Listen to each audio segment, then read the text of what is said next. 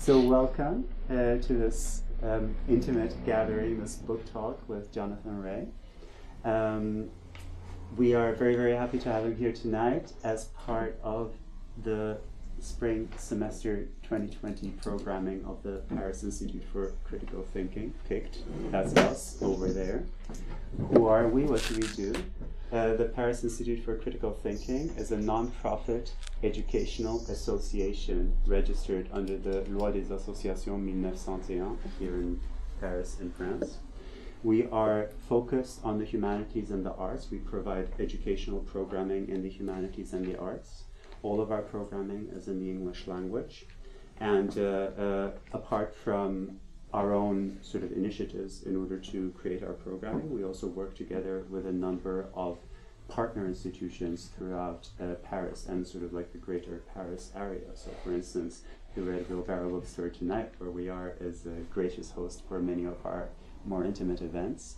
But we also have uh, partners around the around the city with which with whom we work together on other formats of events. So, for example tomorrow night, uh, uh, Jonathan Rée is going to give a talk on Wittgenstein and the history of philosophy, and that's going to happen in partnership with the Fondation Maison des Sciences de l'Homme, which is the FMSH, which is on Boulevard Raspail. So we're going to be there. We're going to we're going to be using their venue tomorrow night. Um, normally, when we do an event, we try to partner it with. Uh, with uh, an institution that also has an interest in the theme of the event. So at the at the beginning of uh, last year, uh, we did a we did an event on Friedrich Nietzsche, and we did that at the Goethe Institute. So that was uh, something themed. We did uh, a whole course on Søren Kierkegaard at the at the Fondation Danoise. So we try to find partners who have common interests for the specific topics that we're that we're uh, uh, talking about in our events. Why do we exist? What do we try to do? Well, firstly, our goal is to carry critical thinking and the humanities from the universities onto the street to the to the larger public. We do feel that these days uh, uh, the format towards which universities are moving uh, makes it more difficult to engage in critical thinking, and also it leaves less space for the humanities, which we regard as the natural home of critical thinking. So we're trying to say, well, okay, if this is not really happening at universities anymore, and we're all young scholars, how can we make this content? How can we make this content meet? Uh, the people. So we try we try to take we try to bring together a diverse group of people for these kinds of events as as here right now. So that is our main goal is to bring humanities and critical thinking from uh, this from the universities to the street. But also we regard ourselves more specifically as a kind of bridge between the intellectual and cultural life of France, expressed in the city of Paris, and, and the broader intellectual and cultural world at large. Because we feel that often a lot of things don't necessarily translate. I mean, you know, a lot of stuff here is produced in French, and uh, international audiences don't have so much access to it. But also, we want to bring the best of the international cultural and intellectual production to France, and English being the lingua franca in general of academic of the academic world these days. We use English in order to accomplish that. What do we do in specific? Because we're a nonprofit, we have a large number of free public events like book talks like tonight or Jonathan Rée's lecture that he's going to give tomorrow. Those are all free and public to open to the public. We we also organize conferences together with universities from around the world, uh, which are all free and everybody can come to them. We have another strand of programming which is applied workshops. For instance, so far we've done uh, creative writing workshops uh, that, that we organize once a semester regularly. We've done chess workshops, so, so workshops with a bit more of an applied angle to them. And finally, uh, the backbone, the main uh, uh, uh, sort of component of our programming is our 18-hour courses, which are designed to be as long as a regular university one-semester university course here in France but they will be fo- they will be in the English language and they will be focused on philosophy, on the arts, on cultural studies. There will be specific topics. Those have enrollment fees, but the, uh, since we're a nonprofit, the reason we charge enrollment fees is that we want our uh, course designers and instructors to get fair compensation for their courses, uh, possibly, hopefully, fairer than they would get at a university as an adjunct. So most, uh, a, a, large proportion, the majority of our enrollment fees are passed on directly to the instructors.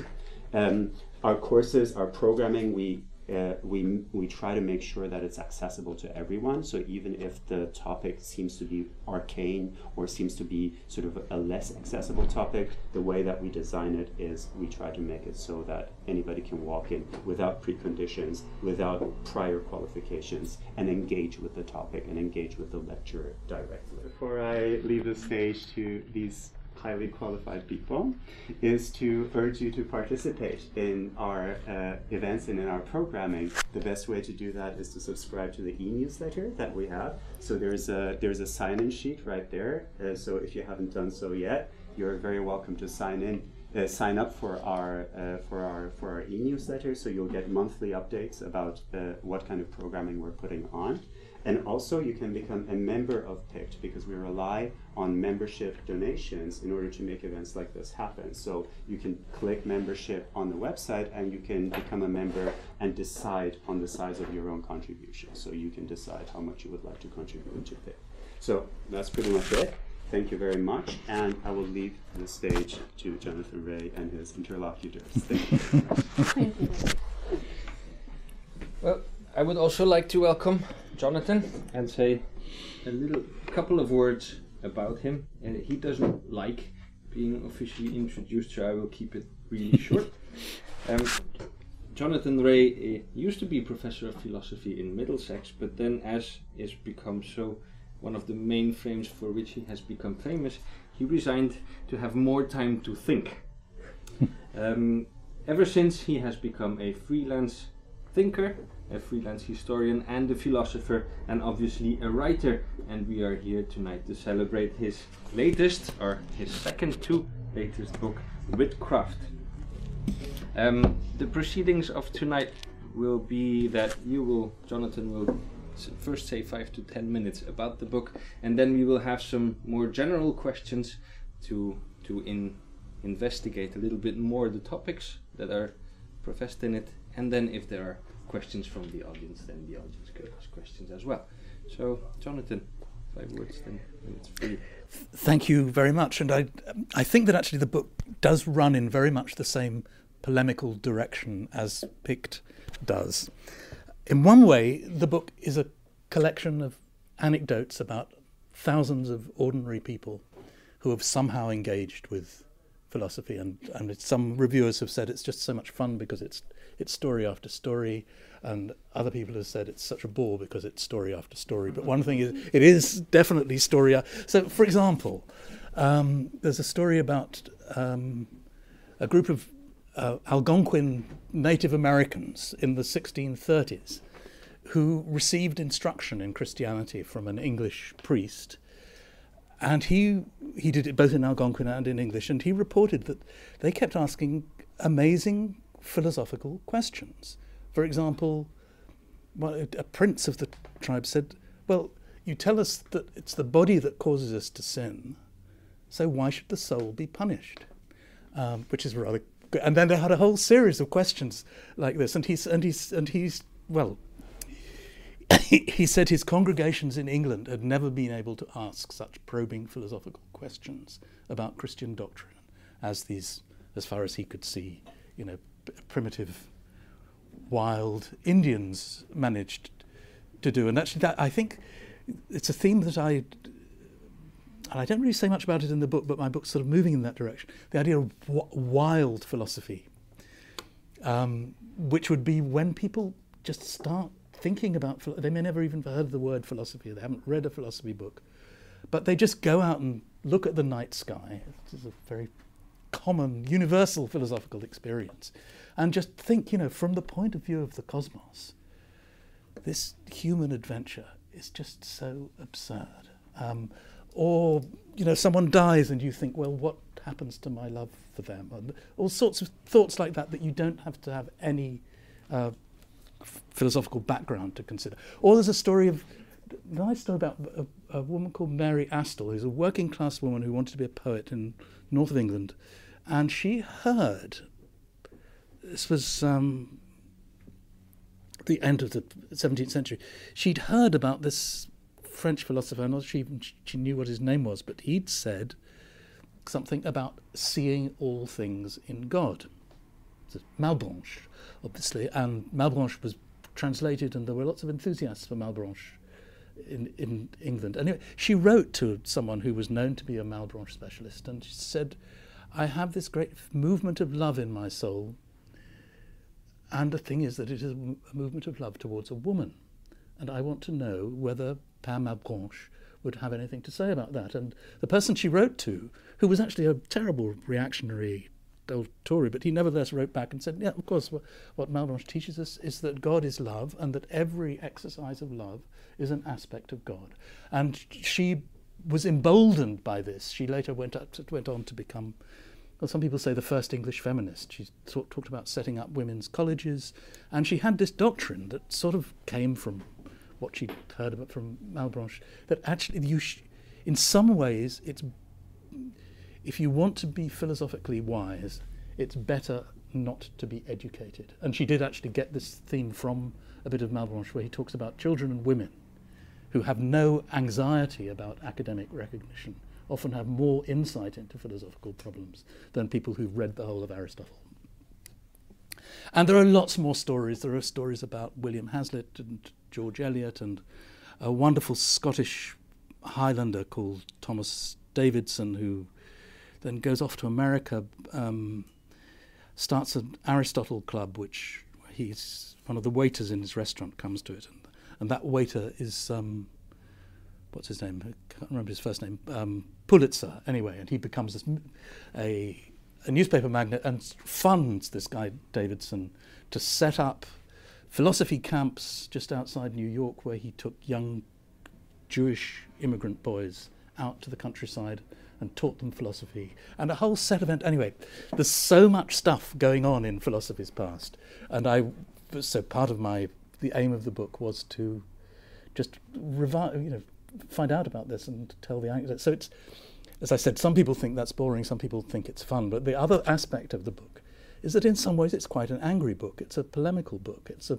it's a, because it's it's partly just saying actually philosophy in, in the past has involved all sorts of people whose names don't get into philosophy books, and indeed whose sense of what philosophy is for isn't about producing huge abstract systems or solutions to abstract metaphysical problems. It's to do with working out their own problems in thinking about their own experience and um, and it and it does seem to me that in the last hundred years especially that sense of philosophy has been taken away from us. And part of the polemical purpose of this book is to say that these books, which we have, have sort of dominated philosophy for the last 200 years, called The History of Philosophy or The History of Western Philosophy, have actually done an enormous amount of damage.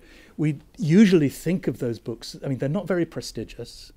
You know, you, the, the big names of philosophy don't uh, refer to them. And if they write them, they do it, I mean, as Bertrand Russell famously did.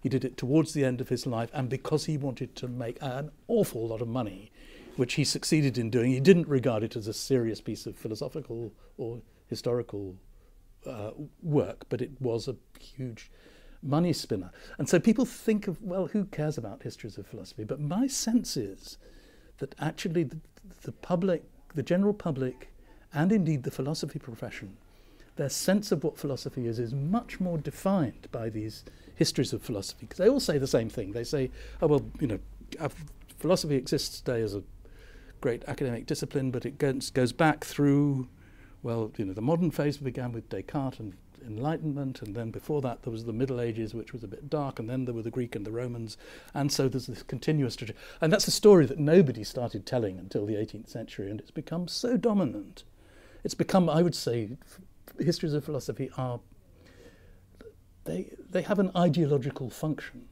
in telling philosophers how important they are, telling them what their you know what their history is. I mean, it's rather like histories of England that you know ending up with Brexit, um, and and histories of philosophy ending up with whoever you think is the important figure in contemporary um, philosophy. They and they tell us what sort of issues philosophical issues philosophers discuss, what sort of people philosophers are, um, and it seems to me that they have massively damaged philosophy because I, I, what's philosophy for? I would say philosophy is essentially an incitement to intellectual disobedience.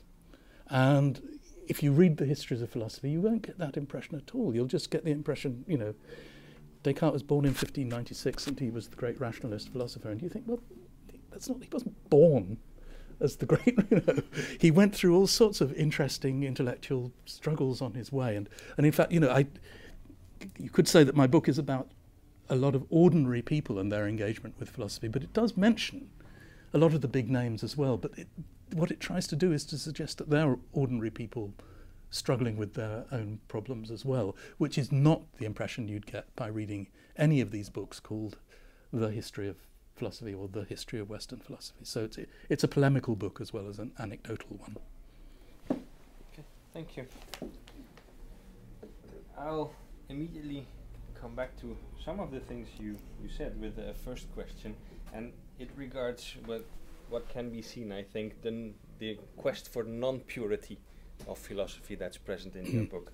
It, the subtitle of the book is the invention of philosophy in English, but one of the main things I think that is so important is that there are so many non-English philosophers there. If one would generally read, like you already mentioned, if one would generally read the history of English philosophy, there would be no continental or hardly any. American thinker in those books. Whereas here, even though it regards, or its main topic is the invention of philosophy in English, there are a lot of uh, uh, European, a lot of Americans, um, philosophers present there who have obviously helped to create philosophy in, in the English uh, world. At the same time, another aspect of the impurity, like you already mentioned, is there's so many non-philosophers who have been so important for the the, the whole history of philosophy. The uh, your first philosopher you mentioned is Hamlet, so he's not he's not really the first name mentioned in the book is Hamlet. So you don't even have a real person there, and he's considered as the first philosopher. So I think I, I, would ask you, could you say something more about this quest for non-purity? You already said a little bit, but maybe insistent on that a little bit more. Yes, well, in particularly in relation to English. I mean, one of the streams ages ago that went into the conception of this book was that I was, I thought that, well, I was involved in an aspect of uh, British philosophy in the 70s and 80s, which was very keen on introducing, I don't know, Sartre, Althusser, Derrida, Heidegger into English speaking philosophy. And a lot of my colleagues and friends, uh, well, a, a rather unthinking contempt for all philosophy in English. And as it happened, I had spent quite a lot of time reading, I don't know, Locke and Hume, and I thought they were actually extraordinarily interesting. And I remember some colleague of mine, terrible bloke, who was a, a big professor of continental philosophy. And I said I was thinking of writing something about philosophy in the English language. And he said, well, that shouldn't take you long. the, the idea being that really, you know, Englishness and philosophy just don't mix. Um, it's like Englishness and fine cookery don't mix. Um, um, that was that was the the prejudice. But in a way, that got lost in the in the writing of the book. The, the other thing that's important to this idea of talking about the invention of philosophy in English, is that the history of philosophy is to a, a remarkable extent a history of translation or a history of negotiations between languages. I mean, if you take the account of how philosophy developed that you get in the standard histories of philosophy that I was talking about, you know, you could say, well, the Greeks start off being very worried about their relationship to Egyptian wisdom the relationship between the Greek language and Egyptian. And then the Romans get worried about, you know, they try and translate Greek philosophy into. Um, into Latin, thank you. um, and uh, you know, and sometimes they just transliterate the Greek words, and sometimes they try and invent, and and then, well, in the I don't know the 15th century, people start using vernaculars a bit, and that, but there is a huge problem about how to um, whether to start again, whether to, whether to or whether to just translate or transliterate the Latin in which philosophy had been written for the previous thousand words into well, it wasn't so difficult if you were translating into French or um, Italian.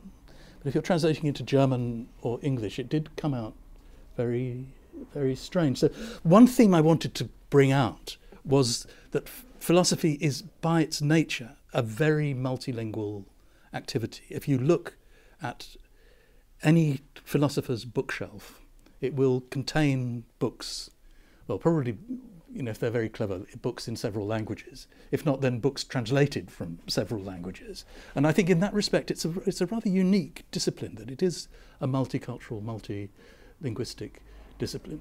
And it seems to me that one of the effects of the histories of philosophy that just try to tell you the story from the pre-Socratics to the present throughout Europe, or perhaps even add in a little bit about Eastern philosophy so that it doesn't sound so quite so imperialist as as it as, as it might is is that they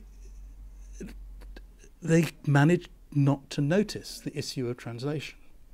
It's just that somehow, you know, Descartes had you know started this quest for certainty, and it somehow was picked up in England and France. And you think how? Um, well, I mean, partly it was because of the spread of Latin, but there was also, in the 17th and 18th century, a considerable interest in various countries in trying to produce a vernacular philosophical tradition, uh, which meant particularly translating philosophical Latin into modern languages. And I, I suppose if I if I spoke all the European languages, and if I had a hundred years at my disposal, then I might have tried to write a book that would be about the translation of Italian into French and English into uh, German and vice versa. But anyway, I just it made more sense just to focus on English, and and so the book is about philosophy in English, but it's about how Plato and Aristotle get translated into English, how Descartes appears in English, and there is a particular issue that confronted people in the well, beginning in the 16th century about putting philosophy into English, which is the question of Latin, the relationship between Latinate words and the English language. And there was this interesting character called Rafe Lever who wrote, he said, people are starting to write books about philosophy in English. But it seems to me that they're not really written in English at all. They're not written in proper English. So you will find them talking about how, for example, every proposition is either an affirmation or a negation. Well, that just means that every propositio is either an affirmatio or a whatever it was, a negatio. And he had this uh, wonderful idea. Well, he said, no, we shouldn't say that. What we should say is every show say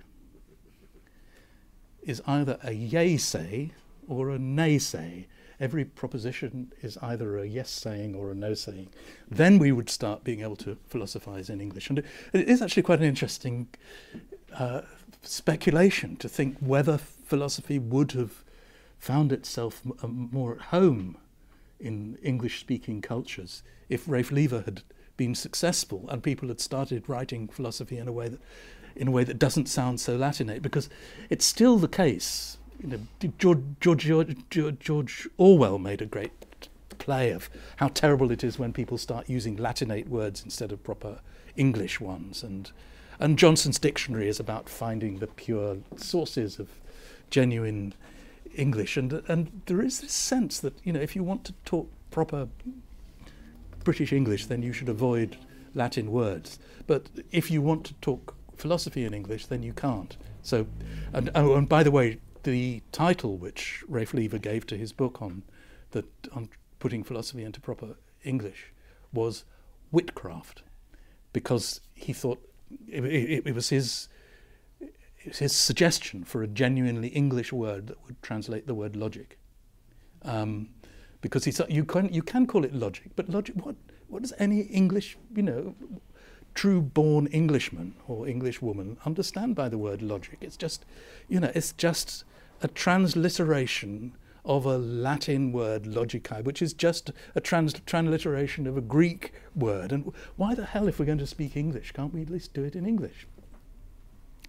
Um, so I'm not sure if I, have answered Christoph's comment about purity. I've taken it as a question of linguistic purity, where the, well, I think that anyone who wants to celebrate uh, philosophical culture must also be a fan of linguistic hybridity and miscegenation. There's no such thing as philosophy in a pure language. It's, in fact, it's precisely when you realize a lot of philosophy actually comes from recognizing that when you try and put that, that words in different languages sort of interfere with each other, and what makes you think that once you re- because I mean, so much of the experience of philosophy is about sorry, I'm rather monopolising this, but um, uh, uh, one of one of the things that struck me once I'd finished the book and I was actually reading the proofs, and I said, God, uh, you've written so much about people's relationships with their parents, um, and then. And it occurred to me that actually that wasn't an accident at all, because one of the sources of philosophy, I think, is people, you know, at a certain age, beginning to think that the language that they've been, to, everything that they've learnt to take for granted, isn't necessarily so, and that, and that, and you get, you know, the words you used may not actually be very good words, or in particular, the things that your dad has told you to believe may not be true, and that, um, uh, and I, it, actually, I've, i think I've lost the thread of my thought now, but, um, um, but the, anyway, so that's where you know, I, I, said something earlier about um, philosophy being about disobedience. I think it's particular. It's it's it's about disobedience to intellectual father figures, um, and that's something that I hope has comes across in the book. It's one of those, and it was so interesting to to me to find that I'd written a book about revolting against intellectual father figures without realizing it. So I will follow actually uh, Christoph's uh, question and then ask you as well uh, about the purity. Like it seems that you're broadening not only the meaning of doing philosophy, but broadening the meaning of a philosopher, from Hamlet to astronomers to mathematicians. In your account, it seems that even someone without a text to their name, like an inspirational teacher, can play an important role in the chain of philosophical tradition it seems that you view philosophy as a practice that anyone can engage in rather than a title or a professional job description. Mm. And you present a history of philosophy that also shows us these invisible links in the transmission uh, chain of philosophy. So, who, in your opinion, is a philosopher? I think it's anyone who just stops and thinks. um, and, and anyone who just interrupts a process of thinking that is sort of seems to be flowing very naturally for them, um, and starts thinking, well, it's not obvious that that is the right way to think. Um, so I think it's there is this sort of double movement. You have to have somehow absorbed, I don't know, just ab- ab- absorbed a whole set of well, this is everybody's you know, experience of human culture that as a child you absorb all sorts of things. In particular, you absorb you absorb the language of the people around you without being aware that it's one language and that there are other languages and and you absorb their words and you absorb their accents and you observe absorb all their habits and that at some stage um, you start wondering whether that was the right thing to do and I suppose if I had to sort of offer you a, a definition of the philosophical impulse, I would say that it, it's that. It's when you start thinking, that's what I was brought up to believe, but maybe I shouldn't carry on believing it. So can I continue asking another mm. question concerning it? So, so you mentioned many history of philosophy texts uh, that seek to systematize and essentialize philosophy, trying to determine the truth and falsehood, and to close a subject of inquiry. Uh, in contrast, it seems like your understanding of history of philosophy lays emphasis on interpretation, the infinite openness of the subject in question, leaving room for contingency, the personal, the seemingly random, like you picking up the Sartre book as a young teenager. Why should we look at the philosophy, history of philosophy, your way? I think because it makes it more interesting. I mean, I, I, there is something terribly depressing about. I mean, I don't know if you've if any of you have read any of these books called The History of Philosophy, you know, from the beginning to the present, and you come away thinking, well, you know, all these clever people have devoted their lives to trying to sort out these questions and they don't seem to have come to any agreement about any of it. So what the hell am I supposed to do in this context? There's no point.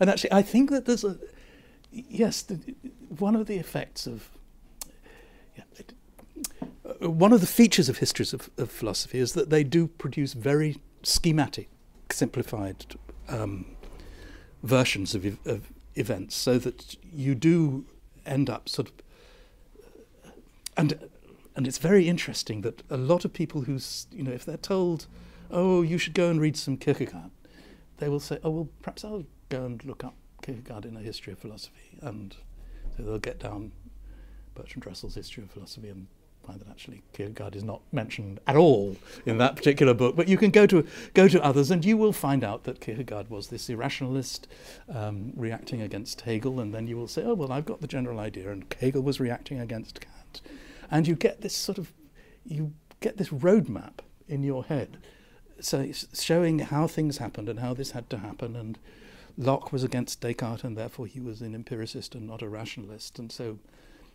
then you find if you did then actually read Locke and find that he says that uh, the propositions of morality can be proved with mathematical certainty you'll think, oh, no, he can't possibly have said that because the history of philosophy book has just told me that he's against all this rationalism business. And somehow it, those, those simplifications um, really t- take hold. And um, sorry, what was your question again? I think you're answering it actually. okay. you're um, telling us the former way of doing it, like like systematize essentially oh, oh yes, yes. And um, why shouldn't we do following that route? Yeah, and and I think that yes, and, and the the true story, you know, if you get closer, even to the, you know, even to the great classics, you'll find that they are also much more full of contradictions and doubts and developments over time, which are all sort of edited out in order to make a simple story for the for your history of philosophy lectures or indeed your history of philosophy exams. Um, and so, I mean, I think I've already said this. I, I, I like the idea of putting philosophy back in the hands of ordinary people, but also of reminding ourselves that the great dead philosophers were themselves ordinary people who had childhoods and then got discontent with what they'd been told. And that's the same story for, for everybody who gets engaged in, in philosophy. And I do indeed think, you know, as I mentioned this idea of wild philosophy, that there are that, that there are ways in which people can engage in what is quite properly called philosophical activity, philosophical thinking, even if they've never heard the word philosophy and never read a philosophy book. Um, because it, if you just define it as sensing that there's something not quite right in, the, in your own ideas and trying to sort it out or trying to get some perspective on it. There's an awful lot of critique of the university as an institution in the book. It starts. I'm afraid so. it starts in the beginning with against the Latin translations of Aristotle who mm. come to England, and it ends with Wittgenstein not being happy in Cambridge mm. about the whole institutional conflict. It seems that philosophy, how you intend it, is somehow somehow requires or is essentially against the institution, as if it, it tries to tame the philosopher and the thinking that goes along with it. I think it's a terribly difficult task to be a teacher of philosophy, because if I'm right that you know philosophy is a um, is an incitement to intellectual disobedience, then you know the professor walks into the room and say, "Be disobedient," and you know you have it's um, and I, I, I, you know teachers from from from I mean I think Socrates is supposed to do it, and Kierkegaard and Wittgenstein certainly did. That you want, if you, to be a great teacher, is to take no, is, is not to want to have followers. Yeah, that's that's right. A great teacher is someone who has no disciples, because if you have disciples, then you've somehow betrayed your task as a teacher, which was to give people some sort of autonomy. Um, and I mean, I, I spent an awful lot of my working life as a paid philosophy teacher, and I, I don't think it was a disaster, and I think some of my colleagues did a really good job of it. But there's also, I, th- I think it is, it is essentially a, a very, very tricky task, and that in a way, the clearer and more helpful the teacher is to their students, the more they betray the students. that actually, um, that that you know, if if you do this business of saying, "Oh, well, this is all terribly complicated, but I think I can explain it," and then at the end of the lecture they think, "Oh, that's I thought I'd never understand Kant, but now I've got it," um, then that's actually a bit of a disaster. And can I, I remember this thing I was going to say a minute ago, which is about the idea of popularization, because histories of philosophy do have a cultural function. You know, certainly Bertrand Russell's, and most of them, they're supposed to be presenting this you know, perhaps rather arcane, incredibly difficult discipline for the benefit of a general public. The basic market for histories of philosophy is young people who get given them as presents for you know, by uncles saying, "Oh well, this is a very clever kid, and maybe we should give him a book on the history of philosophy." Not that I'd ever read it myself. Um, and so, and they are so they are works of popularization, and something that's really well, I think there's a very important paradox about the project of popularization. And actually, I, this, this came to me because I've, I've been going through a lot of family papers and I came across a letter that my mother's mother wrote to my mother about how she'd been reading Bertrand Russell not, I think, the history of Western philosophy. So this was about 1950. Um, and she said, Isn't it so wonderful that a man of such extraordinary genius takes the trouble to try to explain things, and he does it so clearly. But I'm afraid in the end I don't really understand, but it does make me admire his genius. And, and I, I thought, well, actually, the project of, if I say, look, you know, Kant's really difficult, but um, as a very rough simplification, I can tell you this, that, and the other, and then you will go. And actually, the effect of that is not to liberate you and make you feel that you've mastered Kant. It's to make you feel that I've mastered Kant and you're never going to. So that I think the project of popularization is inherently very, very, um, very dodgy. That actually it makes it makes you it makes it seem as though the topic being popularized is one that ordinary people would never really be able to understand. And that's why they have to make do with a, um, an abbreviated, you know, a, a, something made simple kind of kind of version so that what appears to be a very democratic gesture of making these difficult topics available to a general public may implicitly have exactly the opposite meaning which is that it makes people think these things are much too hard for me. And I remember seeing colleagues of mine doing this all the time. They'd say, saying, well, of course, this is it's very difficult to explain in, in, brief, but just as a very rough approximation, you could say that what Kant did was this. And I knew when I heard them say that, the rough approximation was all that they had in their heads. anyway, you see what I mean? They were making, they were pretending to have some huge knowledge, which they are being kind enough to produce a little sort of sample of for the benefit of the children. And in fact, they don't know any more than they do. But it's a kind of, so that the the act of popularization is actually a way of elevating the popularizer into being a genius who is c- being good enough to expound his ideas to the general public so I can actually take from there, and then because often philosophy is regarding as something otherworldly, and philosophers as quasi aliens with little connection to or impact on the world. Your book paints a different picture, showing the intricate interrelation between philosophers, philosophies, and the worlds that encompass them. And what kind of message would you like uh, a philosopher reading your book to take away from it, especially regarding the responsibility associated with doing philosophy? Hmm.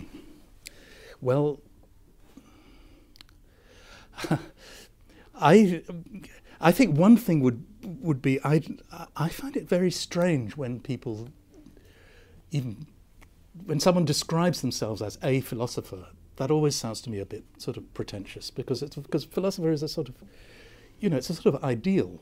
Um, it's like saying I'm a, I'm a very wise person, something.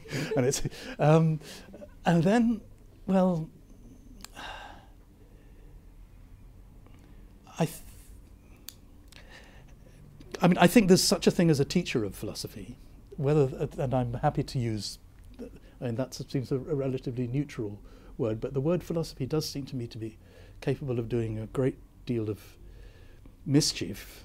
Um, but if it is not going to do mischief, then I think it needs to keep coming back to the idea that um, you don't go to philosophy in order to learn some body of wisdom that you then imbibe and sort of digest and incorporate into your own body of thought.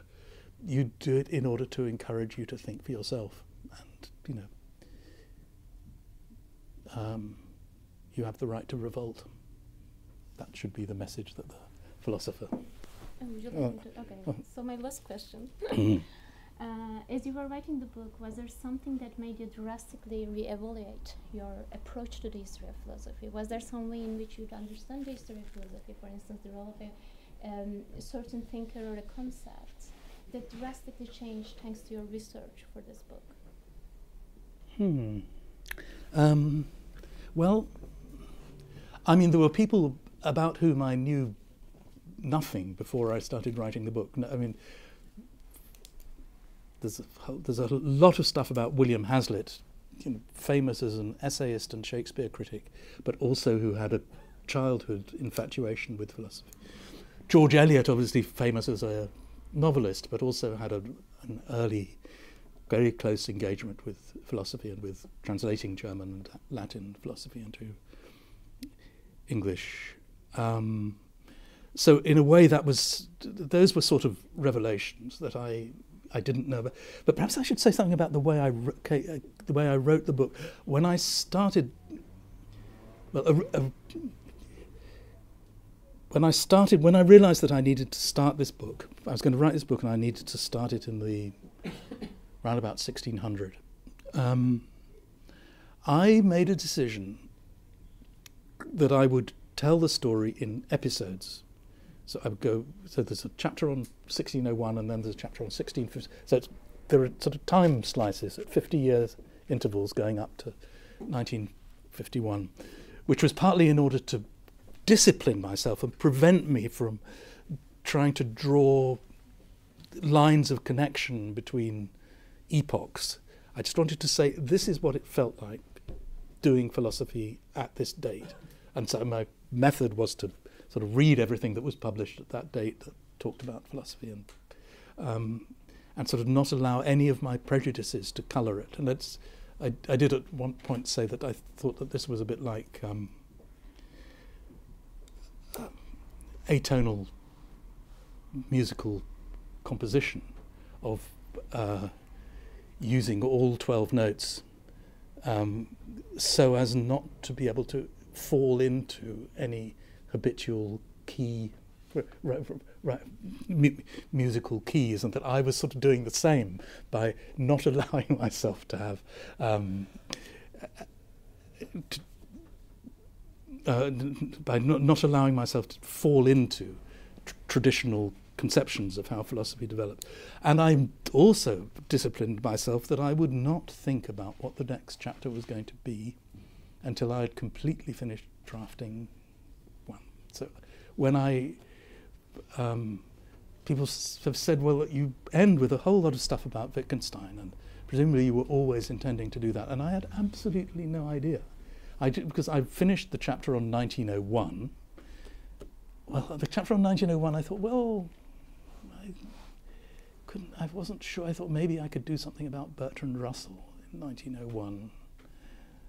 But then I found Bertrand Russell so unrewarding to read, and then I discovered that William James gave his uh, lectures on varieties of religious experience in that year. So that became the topic for that. And I didn't know when I was writing about 1851 that, that and I was and I did vaguely think because I'm very keen on Hannah Arendt that I might make the 1951 chapter focus on the origin, origins of totalitarianism.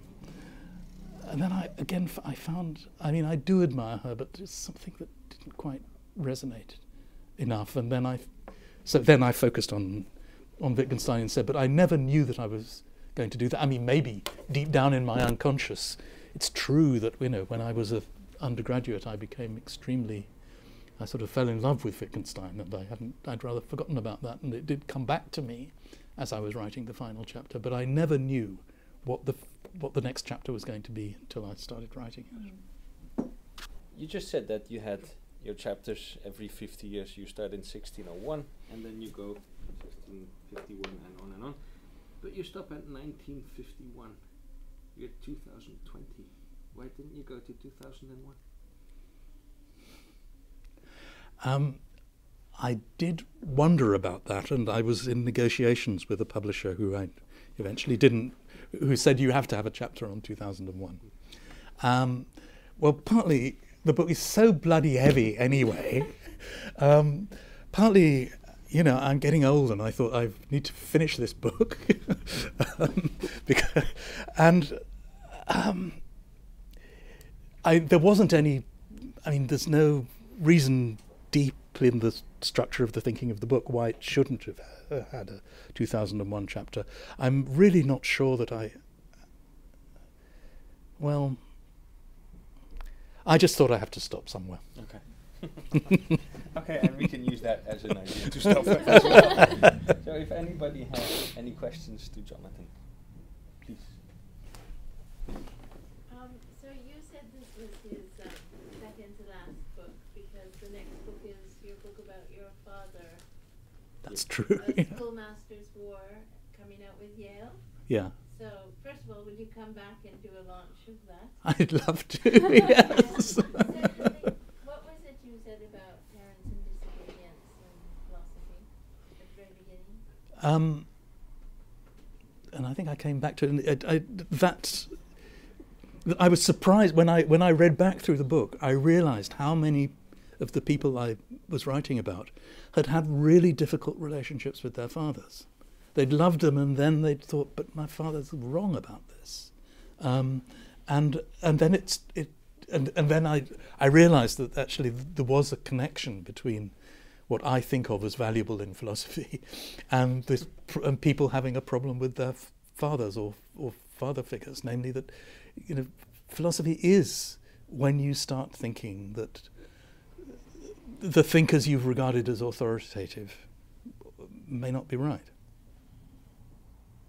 And uh, was your father, a, for you, was your father a philosopher? No. Now, my disobedience, I mean, I guess my, my Oedipal disobedience may have been that I became a philosopher, which he wasn't. he wasn't at all. Um, but he was. He, but he, he did run a réseau, the resistance in the in Franche-Comté in 1943. So that's what this book is about. Um, Anybody else? Yeah, this is all very interesting, but I wonder if you couldn't really cut to the chase. Haven't I done that already? ah, I mean, I want to Mm, read your yeah. book because you said it's about people's stories. I hope it's people telling their stories, not you telling their stories. Could you I, mm. could you tell us your story? Maybe that's why. we Probably not. yeah, maybe that's that's also true. That's, um, well,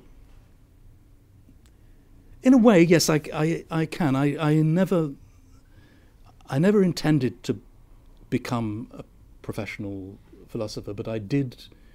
Well, if this is any, uh, I was a student at the University of Sussex, which was a brand new university at the time, and it was and it prided itself on not allowing students to specialize in any one discipline. Um, I did philosophy, but I also had to do literature, history, um, um, history of science, um, and and so I and I now realise that. Um, well, that was quite important to me. And then I went to be a graduate student at Oxford, and I absolutely hated it. Um, I hated it because it's such a precious place, because people were so keen on what it meant to be a philosopher and whether you were a good philosopher or a bad philosopher or a mediocre philosopher. And, I, and there was this huge sort of competition to be Strawson's favourite or whatever. And, um, and, it, and it seemed to me there was something deeply wrong with. Uh, Did you study with him? I didn't. Not really. No, I didn't. Um, I, I, my relationship to Oxford was a bit um, distant, really. I mean, I lived there, and I went to some lectures, uh, some of which were very good. But I, but I did become, I became incensed about f- philosophy at Oxford and Oxford as a whole, and sort of began to see it all as a huge political conspiracy which I hope was going to come crashing down along with imperialism and capitalism, which didn't occur. Um, but I did then get involved with, I think, you said in a in starting a, a magazine which started, I think, 1972, called Radical Philosophy, which had it sort of talked. It had it had issues called things like philosophy from below, and it was about you know have students have a right to think even if their professors try to stop them. And and I suppose that was very important to me. And then I, I, I mean, I, and I ended up with a teaching job, not at a university, but at a polytechnic, which was had, there was a lot of stuff about polytechnics at the time that they were the people's universities. They they were they were not part of the sort of snobbish system of English universities, and they really did take. Um, most of the students were people whose parents had had very little education, and the students themselves had had a bad relationship with the educational system. Many of them were in their 30s or 40s or even 50s, and they decided late in life to get themselves an education. And I was, and I thought this was, I thought that the polytechnics were a fantastic institution which were going to change the world. I mean, just as my outlook had been changed by the curriculum at Sussex University that we could redesign a curriculum at this university and produce a new kind of um, citizen of a more democratic world. That didn't work out great either, but. what about before Sussex? The life before Sussex? What, what made me. Um, I think I have. I wasn't a particularly happy child, and I would say that I have so I've done so much work repressing the experiences of my childhood that I can't really retrieve them. Um, it would take a long course of analysis for me even to be able to reconstruct a story of what happened to me as a child. Thanks for your interest. Anybody else? If not, Oh, yes, David. Yeah, so um, you were saying that um, um, taking a philosophy course where sort of like the major thinkers are summarized or reading a history of philosophy, uh, which does the same thing, doesn't really bring us to uh, the core of what philosophy is supposed to do or what philosophy is supposed to mean in a person's life. So if we're not going to get that from the summary of, uh, of, uh, of a work or of a thinker in a sort of condensed way, telling us sort of in bullet Mm. points the, the, the main conclusions maybe at which this person arrived, how is reading the source itself, how is reading the book itself going to bring us closer to what, to what, to what philosophy Well, is supposed to be? it's amazing what I mean. Books work in unpredictable ways, and you know, very bad books can provoke very good thoughts in people, and misunderstanding a book can also be. Uh, I mean, you could.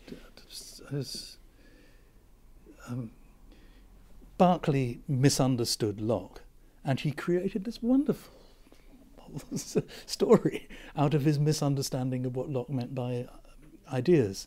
Um, so there are lots of ways in which um, books can, you know, books that might tend to do, well, books can have, have very diverse effects, and a book which deadens the mind of one person might um, cause a revolution in the mind of someone else. It's very, and I think that's it's one of the reasons why being a philosophy teacher is such a, a difficult thing. That there's no general formula, and I, and that if, as I think, the purpose of the exercise is to get individuals to think for themselves, then there's no one, there's, there's not a, there's not a recipe you can follow that will get you there.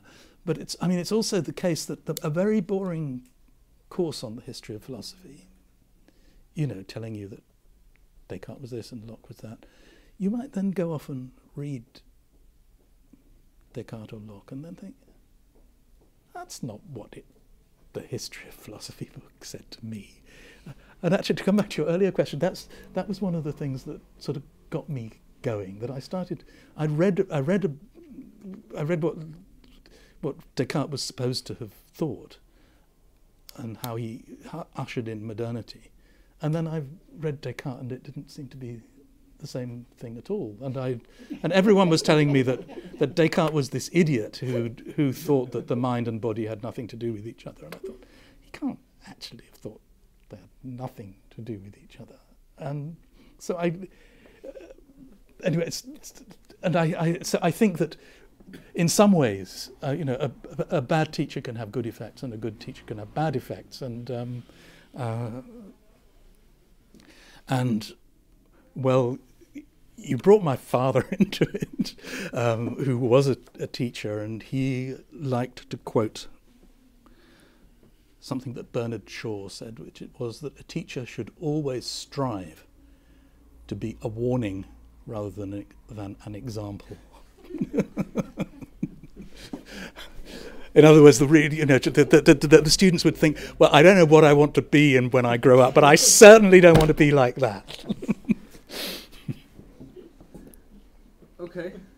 I think we can wrap it up. Uh, do one, more one more question, sorry. sorry. That was good. I, I, was thinking if I have the courage to be disobedient, but I would want to challenge the notion of disobedience, that that's what philosophy is about. Is, is it not about finding out how things are in the end?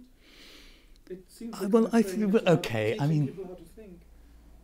But is is it not in the end about, you know, if we do it for a long while, at some point we're gonna agree at something. I'm not. I'm. I'm not. Sh- I mean, philosophy is a word that people try and appropriate to themselves. And I would say, if you want to define philosophy, then the main task would be to explain what kind of discipline it is that what it is about the discipline that makes it different from, say, the sciences or history. And I think you, I would then say, well, remind myself that philosophy is just a word that anybody can lay claim to. I would say that that the thing about philosophy is to think about the the world as you experience it, or the world as it presents itself to human thought, whereas what you were talking about is the project of representing the world as it is. Hmm. Um, and so I would say that, that I mean, that, that, that philosophy is more about working out how you experience the world, how you think about it, and if you like, the gap between your experience or the interference between what you bring to your experience and what the world brings to it. Mm. So I, I don't think it, I, it certainly wouldn't be sufficient as a definition of philosophy just to say it's finding out about the world, because then you could say, well, isn't that what geography is?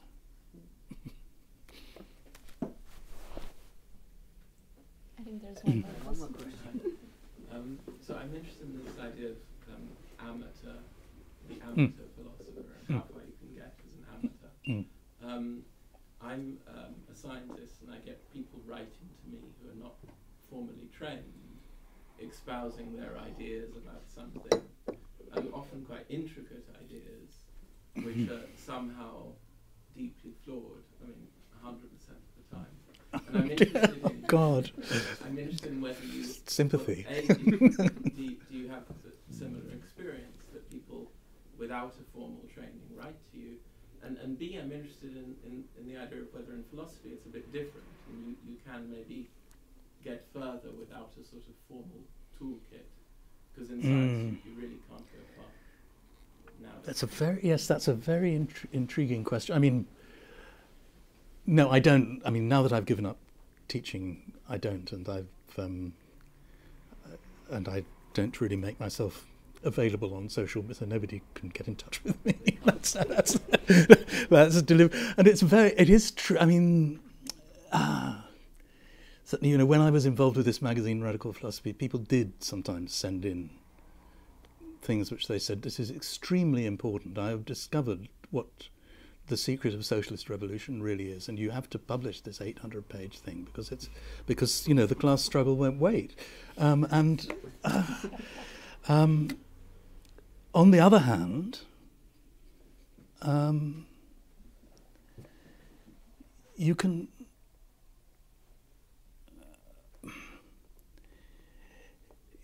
Someone can ask a naive question like my daughter wondering what would have happened if I'd never met her mother. What would have happened to her? And that's and I I mean that's a that's a good question.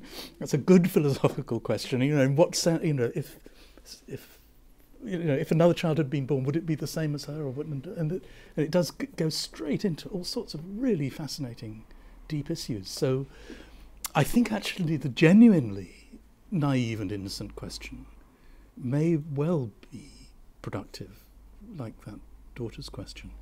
The trouble is the question that's half that wants to be sophisticated but isn't, um, and that that's where the real tragedy is. I think. It, it just a In your own view, uh, I have my own view, but it's irrelevant now. Is there something like what he calls a toolkit? What would give even the amateur, let's say, the basic tool to ask? Naive but interesting question, as opposed to fake sophistication and a waste of time. you know, so- Um, do you see what I mean? Yeah, I mean, uh, quantum mechanics, you have to know tensors. If you start talking hmm. about quantum, and you know, you may find it interesting or not, you may have the time or even the, the brain to do it, but anyone who's in quantum mechanics says, look, dude, yeah, either you get yeah. the equation or we are talking about something else. What would be the equivalent of that in philosophy? From I don't think that, I don't think there. Is, I mean, I think you can give people a toolkit, if you like that word, for reading great philosophical books. You can give them some idea. You know, be careful with Kant. Transcendent doesn't mean the same as transcendental.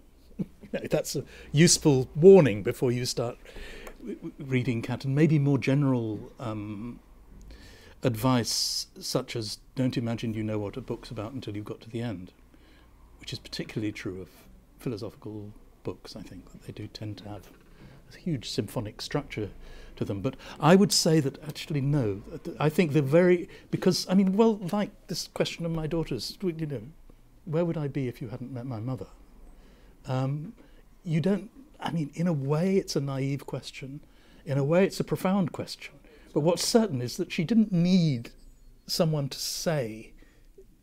It, it was it was spontaneous. It was it was wild. It just cropped up. And I think that probably is a different. I mean, maybe it's more, it's a bit more like poetry that people can, but not really. um, not really, because I mean, people can make some progress with poetry without having read any. But actually, no, I don't want to read a naive poet. I don't mind listening to a naive person thinking about philosophy, though. More questions? Well, I was wondering about uh, whether your way of differentiating between philosophy and other fields, like more scientific fields, if this difference is valid for so many fields. For instance, if you would go to economics, well, Mm. what is hard science in economics? What is not so hard? Mm. You would probably uh, have uh, some sort of uh, happiness that philosophy, maybe from time to time, may be able Mm. to simplify the thinking, Mm. and maybe you would be in other moments uh, very frustrated, like uh, like we all are. so I was wondering Do you, see. do you mean how, how philosophy can make a contribution to other disciplines? Have I? Yes. Um, I, I think one of the things that I, I mean, people get very worried, especially as universities develop, about saying, "Well, what's the line between sociology and economics?" and and and actually, I mean, I think the, nat- natural sciences are much better because they keep naming new disciplines every five years. They produce, but then, the, but in the, you say, well, this is, but that's not history; it's philosophy, and that's, and I think it's it's terribly unhelpful. I mean, there are various habits of mind that are more clustered around one of those words than another of them. And I would, well, as, as I've said a hundred times this evening, I think what really seems to me to be the core of, of philosophy is a sense of, of not um, accepting intellectual authority. And obviously, that can be useful in disciplines other than philosophy. But it could also be bloody annoying if you're you know, if your physics students say, "Well, were you just saying that? uh, why should I believe you?" When there is a, there is much more scope for the teacher to say, "Sorry, but that's just bloody well how it is, and you've got to learn it." There's much more scope for that. I, I would say, philosophy is the discipline in which there is least scope for that sort of remark.